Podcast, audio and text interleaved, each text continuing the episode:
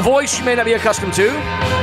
Chad Adams, sitting in for my good buddy Pete Kaliner's close, doing the American dream thing, closing on a house, getting through this COVID thing, finding a house in Mecklenburg and in that area. It's a hot market. It's like finding a house in Cary and getting something. He's closing, going through all the rigmarole details.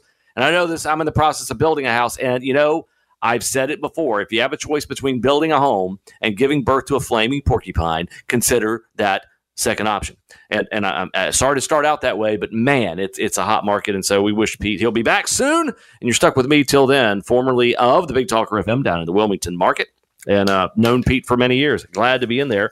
And the wonderful folks taking care of things. Ryan is making it sound good. And I appreciate Ryan. He's uh, worked with him before when we've sat here at this microphone here at WBT. So, a little bit going on. We're going to have uh, Hal Weatherman joining us later. Now, Hal Weatherman, for those of you who don't know, he's from kind of that, you know, the, the Mecklenburg, this market but also he's been active in politics for at least 30 maybe 35 40 years i've known him for probably 15 20 years a very astute political observer. And as as we're discussing the situation with redistricting and what happened with the Supreme Court, so the partisan maps that were drawn by the Republicans were rejected by the partisan court, which uh, straight along party lines. And the bizarre nature of how that comes about when these maps were far more favorable than the maps in, say, New York. Now, I'm not doing whataboutism. I'm just saying the people claiming like Mark Elias and the rest of the political left Democrat hit folks that have been around judge shopping, and I literally mean that judge shopping in various states,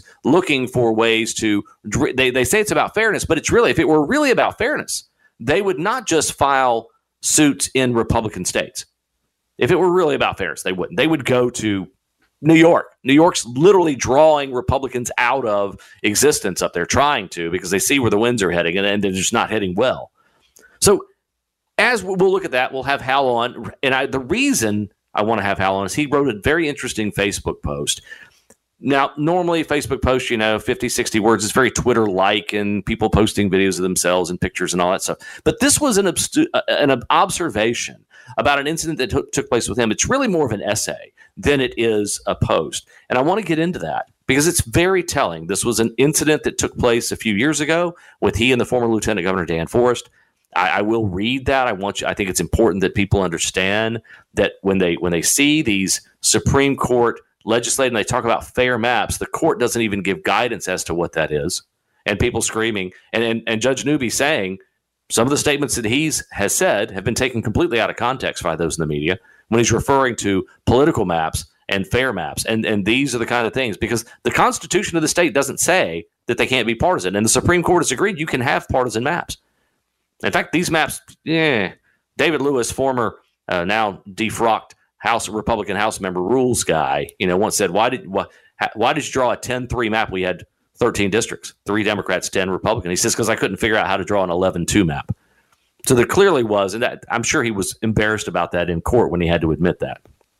Now, we'll get into that later in the broadcast. There's, you know, so many times it's it's kind of a slow news day, but there's nothing about today that's a slow news day. You have new polling for the president that's absolutely deleterious. It's it's absolutely unfathomable how poorly this particular president is seen, not just by members of the other party, but unaffiliated and Democrats as well. That's going on. Yeah, it had a horrific inflation report. Inflation, the worst it's been since 1982, continues to defy expectations. They keep wanting to say, oh, it's only seven, seven point, but no, much higher and they have no they never this is the funny this administration never looks and says you know what? Maybe what we're doing maybe it's not working. And let's just change course. If, if you knew your car was kind of out of control or you had a flat tire you kind of stop say hmm scratch your head fix the tire. Fix the flipping tire get it back on the car go! No. They don't even they, and what's even worse what's more insidious is that maybe they do know exactly what they're doing and they just don't care you know, when you go to fill your gas, you know, it's 345, 350. It's funny in, in a gas station near me. There's a little picture of Biden next to the final fuel price on a on a pump. Someone put probably. I mean, who knows who did it? And it says, "I did this." So it's not a slow news. That's just some of the stuff that's going on. You have the inflation. You have the southern border. You have this cancel culture going after Joe Rogan. Many things happening on that front with Rumble and other platforms. And it, we'll, we'll talk a little bit about that. We'll also certainly, you know, the Ukrainian situation, but here in this market, in this particular market, on this particular beautiful day in February, Absolutely gorgeous day. I, I want to remind you, we're talking about, you know, you're looking at your kids and you're masking and all this stuff that's going on in all these schools. And the trend line, absolutely, you look at it day by day. We now have 35 school systems in the state of North Carolina that are mask optional, where the school boards have said, you know what, Governor Cooper, you and your toolkit have a great day. Because the toolkit is not law. You'll hear some school systems try to act like that. School board members try to act like it's a it's a guide. It hasn't necessarily changed the outcome in any school anywhere at any time. It's very it can be very aggressive against school systems that don't follow it. But now the trend line 35 school systems and growing, by the way, have said no more. You know what? I'm, I'm tired of doing this. We're we're we are destroying our children's educational opportunities. We're destroying their ability, especially kindergarten, first, second, third grade, in the way they learn and see each other's faces, in the way they see the teachers and learn to speak. We're, we're getting crushed on math scores. We're getting crushed on on testing. It's it's a, we've got people that are trying to oh let's skip let's not look at tests because of the pandemic. We're losing our kids. And yet, if you look at the area, in just just this area, Mecklenburg still has their mask policy or at least last I checked. Some of the, but the ones adjacent, it's kind of interesting. It's this this array of school systems that have said, you know what, we're not doing that, and they're all around Mecklenburg. Mecklenburg's kind of this lone holdout, which is usually the case when it comes to, I guess, more control. Cabarrus, Gaston, Lincoln, McDowell, McDowell, that's the way they say it up there. McDowell, Union, Catawba, Lincoln, Stanly, Yadkin, all of these county school systems, Cleveland, all of those in this area you drew a circle around Mecklenburg and extended out about 60, 80 miles, those are all the school systems that have gone mask optional. Just that close. So 10 counties around Mecklenburg, free. Parents have said, had enough, done. Not going to happen. Not going to do it anymore. So, and, and, and, as we get into the next segment, we're going to take a break here in a second. And when we uh, come back, I, I want to tell you kind of a personal story. Many of you knew that uh, Pete went through the COVID situation. Our family, it, it went right through our family. But I want to let you know that a lot of hospitals and a lot of patients don't realize what their rights are. And I'm going to I'm to give you a story. In fact, I, am I'm, I'm hopeful that my, this is going to sound. I'm hopeful that my mom is actually trying to listen to this show today. It's possible, and that becomes a bigger story on the other side of the break. Stay tuned. We'll be right back. Chad, I'm sitting in. Ah, what a day. That's a great day. If you're down at the coast, it's, you know, it's like we have everything you have but the ocean right now. So, Chad Adams sitting in for Pete Kaliner. Hoping he's doing well here at News Talk 1110 and 99.3 WBT. And uh, appreciate you guys being a part of everything we do here. And these folks make it sound wonderful. Legacy, great station. I argue probably the best talk news station in the state. I've, I've done guest appearances on almost all of them. I've been a guest on most of them before I was a full time host and and some wonderful folks out there. Now, want to get into this. Want to get into this situation with you? You all know folks who've been sick. You all know folks that are that it, you, they've been in the hospital with COVID or whatever else. I, I had the unfortunate reality. My father uh, was suffering from cancer for three years. It was a, it was a, uh, not going to end well. We knew that. But for those three years, he went to the hospital, picked up a number of infections, even through COVID, made it through COVID, died last February but didn't get COVID and, you know, in and out of the hospital. But he picked up multiple infections in two different hospitals in North Carolina that were life threatening. Picked them up inside the hospital. MRSA, I mean, we had to dress up in hazmat suits and just to say hello to him. So I, I say that because the next phase of what's happened, I, I, just want folks to be aware of. If you've had a loved one, you've been in the hospital, and you go to visit them in the hospital and say you can't do that, or you, know you have to, you can go around to the outside. I want to tell you the story of my mother anecdotal stuff. And there's no anger here. Frustration, yes. Anger, no. So triple vaxed, uh, gets COVID. And the first week, and she's got some comorbidities on board. She's older, obviously. And the rest of us end up picking it up or, or got it around the same time. And many of us didn't have, I was very fortunate, didn't four days of a fever, and that was about it for me. My mother, on the other hand, ends up getting pneumonia.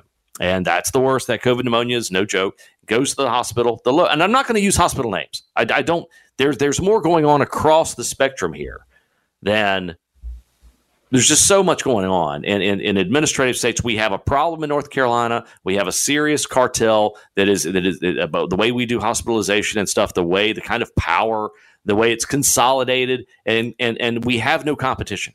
And when you don't have competition, you don't have a lot of control. You don't have any control of prices. Most doctors have no idea what they're charging for things. So my mother gets put in the hospital, small local hospital, and through the process, we can't see her.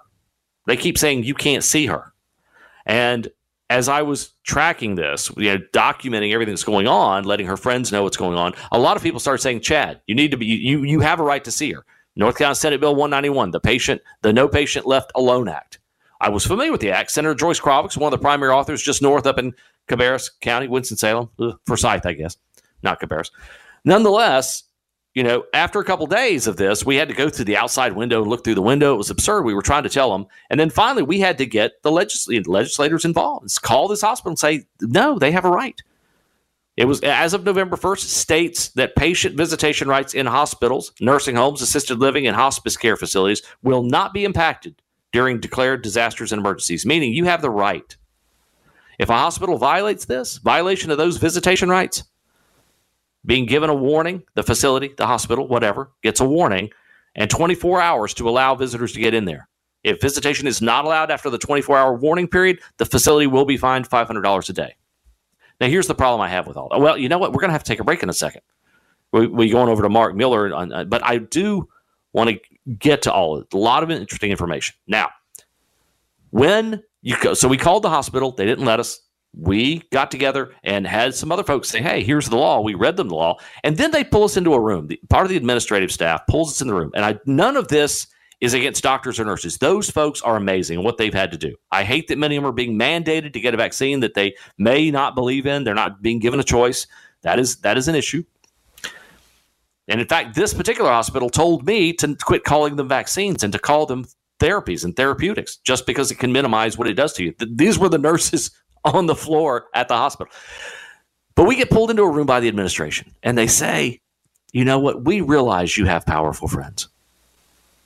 And that was one of the most infuriating things that can be said because that this law applies to everyone, not anyone who's got connections. It applies to every single one of you. We heard at this particular hospital, due to the way rooms are set up and where people have to be stored through this pandemic, we have Alzheimer's folks in hospital it, that are in these beds because of the way they're allocated that haven't had a visitor in a year because most folks don't know they have the right to go see a loved one in these facilities. They don't know, but that's the law and it applies to everyone. And if a hospital tries to deny you, mention it. North Carolina Senate Bill 191. They don't have a right to forbid you. There are conditions, but it's pretty clear you can get to see your loved one, and you should.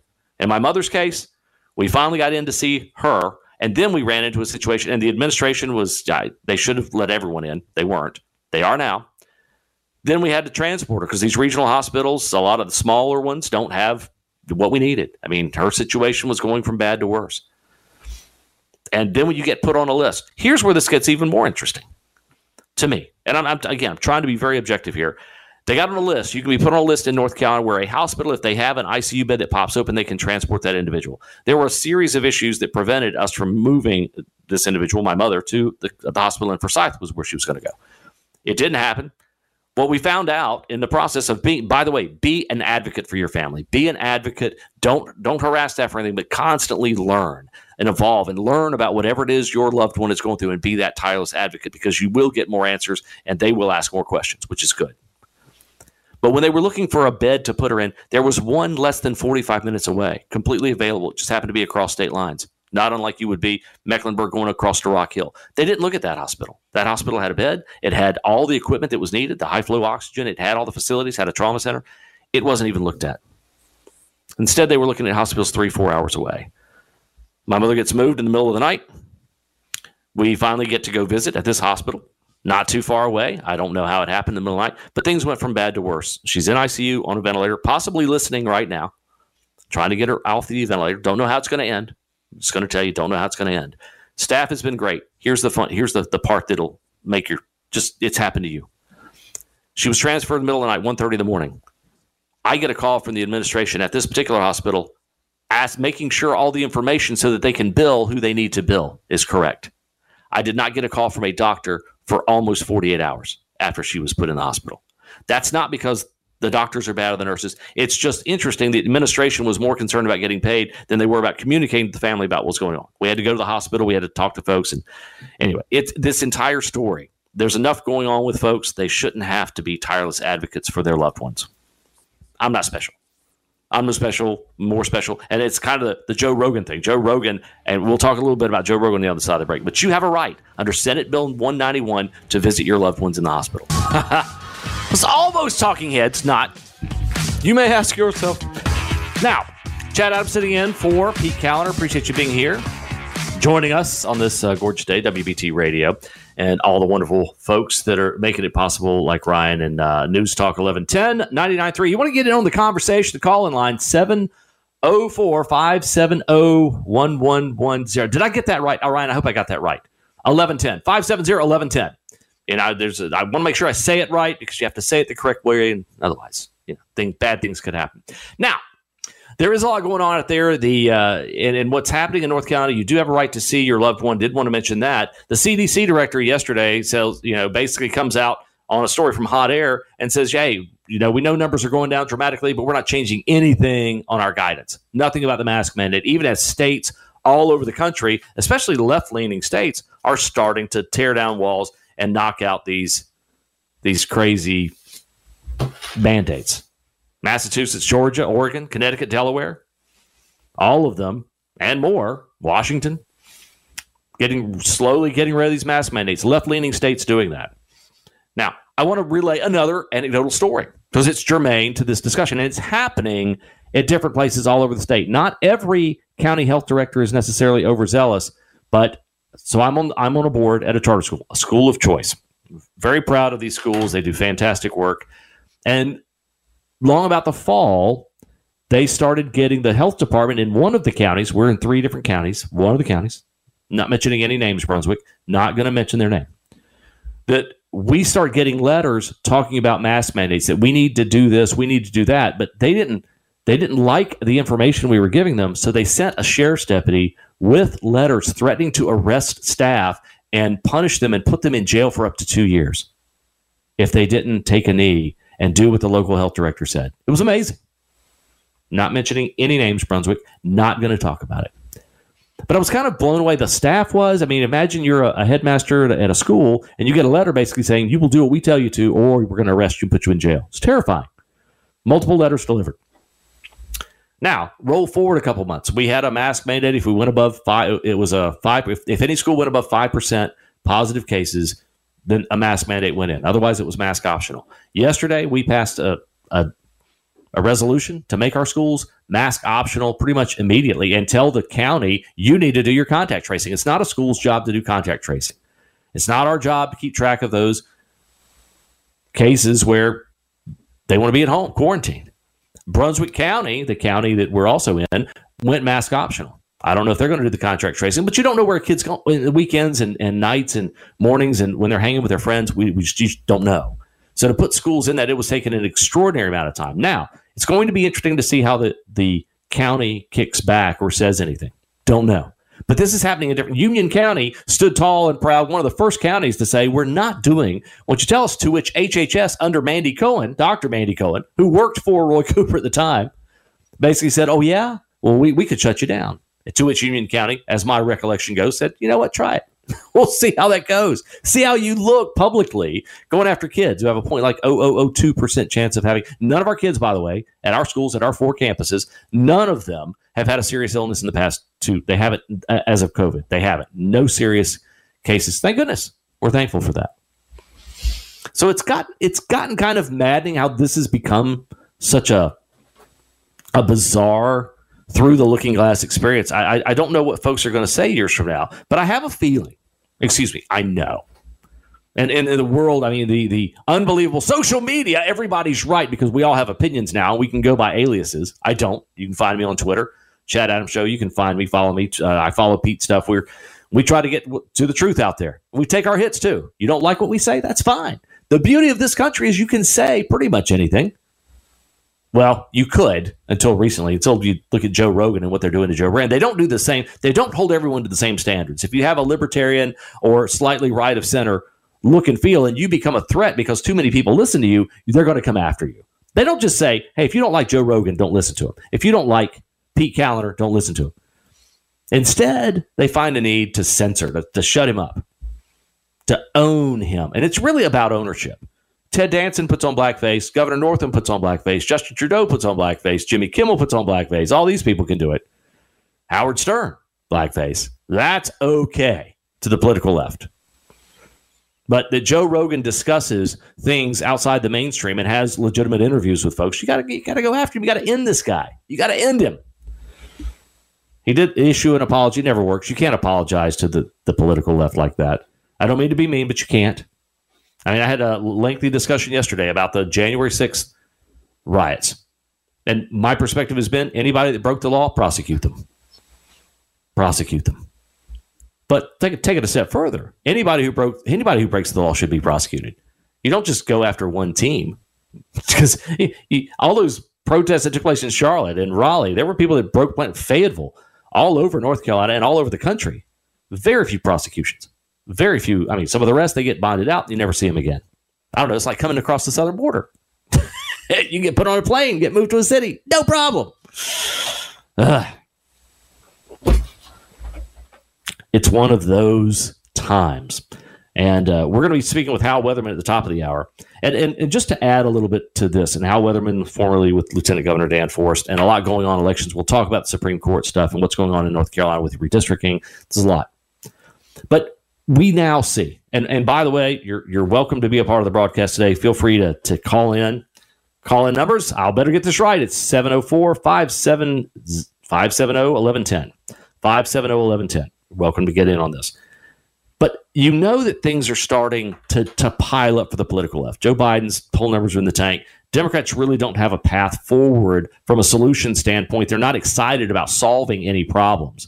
They're just now they're they're trying to, to whip up the January 6th stuff, but the way they set up the committee didn't give them a lot of a lot of ability to do that. They could have gone after it more earnestly. They didn't. But they're going after and they're trying to blame people in the past. And these inflation numbers aren't going their way. The job stuff, I mean, even though the, the jobs number was much better than they anticipated last week, it, it didn't, unemployment actually went up. And due to inflation, record numbers today reported, even the people that are getting jobs are losing to inflation. If, you, if you're increasing at 1%, 2%, payroll's going up. If, you're, if you got a 7% annualized rate, you're losing money. You're doing more work. But here's where the left is running into a bit of a a bit of a headwind. And we'll talk about wind energy in North Carolina too. So many things happening. Is that a group like the Atlantic? The Atlantic, if you haven't if you haven't read the Atlantic, it's it's a left of center publication. You can and, and uh, they're at least fairly honest about that. They have some stellar writing. You can read their stuff. So the Atlantic has an article today that says uh, this is where the Democrats are losing their media base. They're losing more and more folks in the media left, which is the vast preponderance at the national level, they are starting to really push back. And the political folks are not used to that. So the Atlantic has an article today called It's Time to End Pandemic Restrictions right now. Not wait, but right now. And and, and that's that's a serious problem. Now we're going to take a break. When we come back, we're going to go into this. Welcome back. Chad Adams, your guest host this afternoon. A little before the top of the hour. We'll have Hal Weatherman, former governor or lieutenant governor Dan Forest is chief political guy, and a, an interesting anecdote or story that happened to them when they, this is funny. It's funny story, but it has a lot of stuff that should you know make you scratch your head when they were sent up north to represent the state of North Carolina and sat between former Governor Rendell and former Governor of Virginia Terry McAuliffe, both former heads of the DNC, and the conversation that went on between them uh, back in 2017.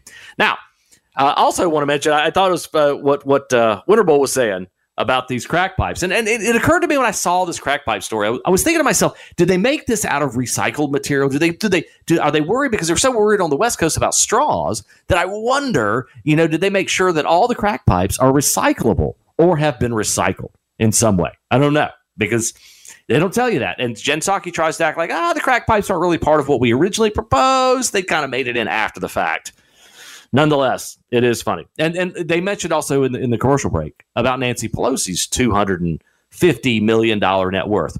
And, and look, if these guys have insider trading, go after them. SEC, turn them loose. It'll never happen, but you can you can keep on hoping it will. But here's the funny part about both Pelosi and, and Obama by default. It has not the insider trading thing is one thing with Pelosi, but and other senators and House members. There's a bunch of them on both sides of the aisle that have some problems. But I remember when Obama, one of the chief champions of sea level rise and anthrop- uh, AGW, climate change, all of it, you know, the Paris Accord, all of it, buys a beachfront home in Martha's Vineyard. Now, I have no problem with him buying a home. None. You got the money, you got the finances, go. Build, buy, whatever. But you're buying an oceanfront home while telling the rest of us that sea level rise is going to destroy the planet. It gets funnier. Nancy Pelosi bought a beachfront home in Florida. There's so many different forms of irony attached to Nancy Pelosi's purchase of that house with respect to DeSantis, the beachfront, the sea level rise, all of it. And insider trading now. But take it a step further, Obama's got a new home that he's building in, in, in Hawaii. Beautiful place to be. But it's beachfront also in Hawaii. But no one will. I mean, if you ask those questions, you're just, you're some, you know, I don't know, burned up, crazy, whatever.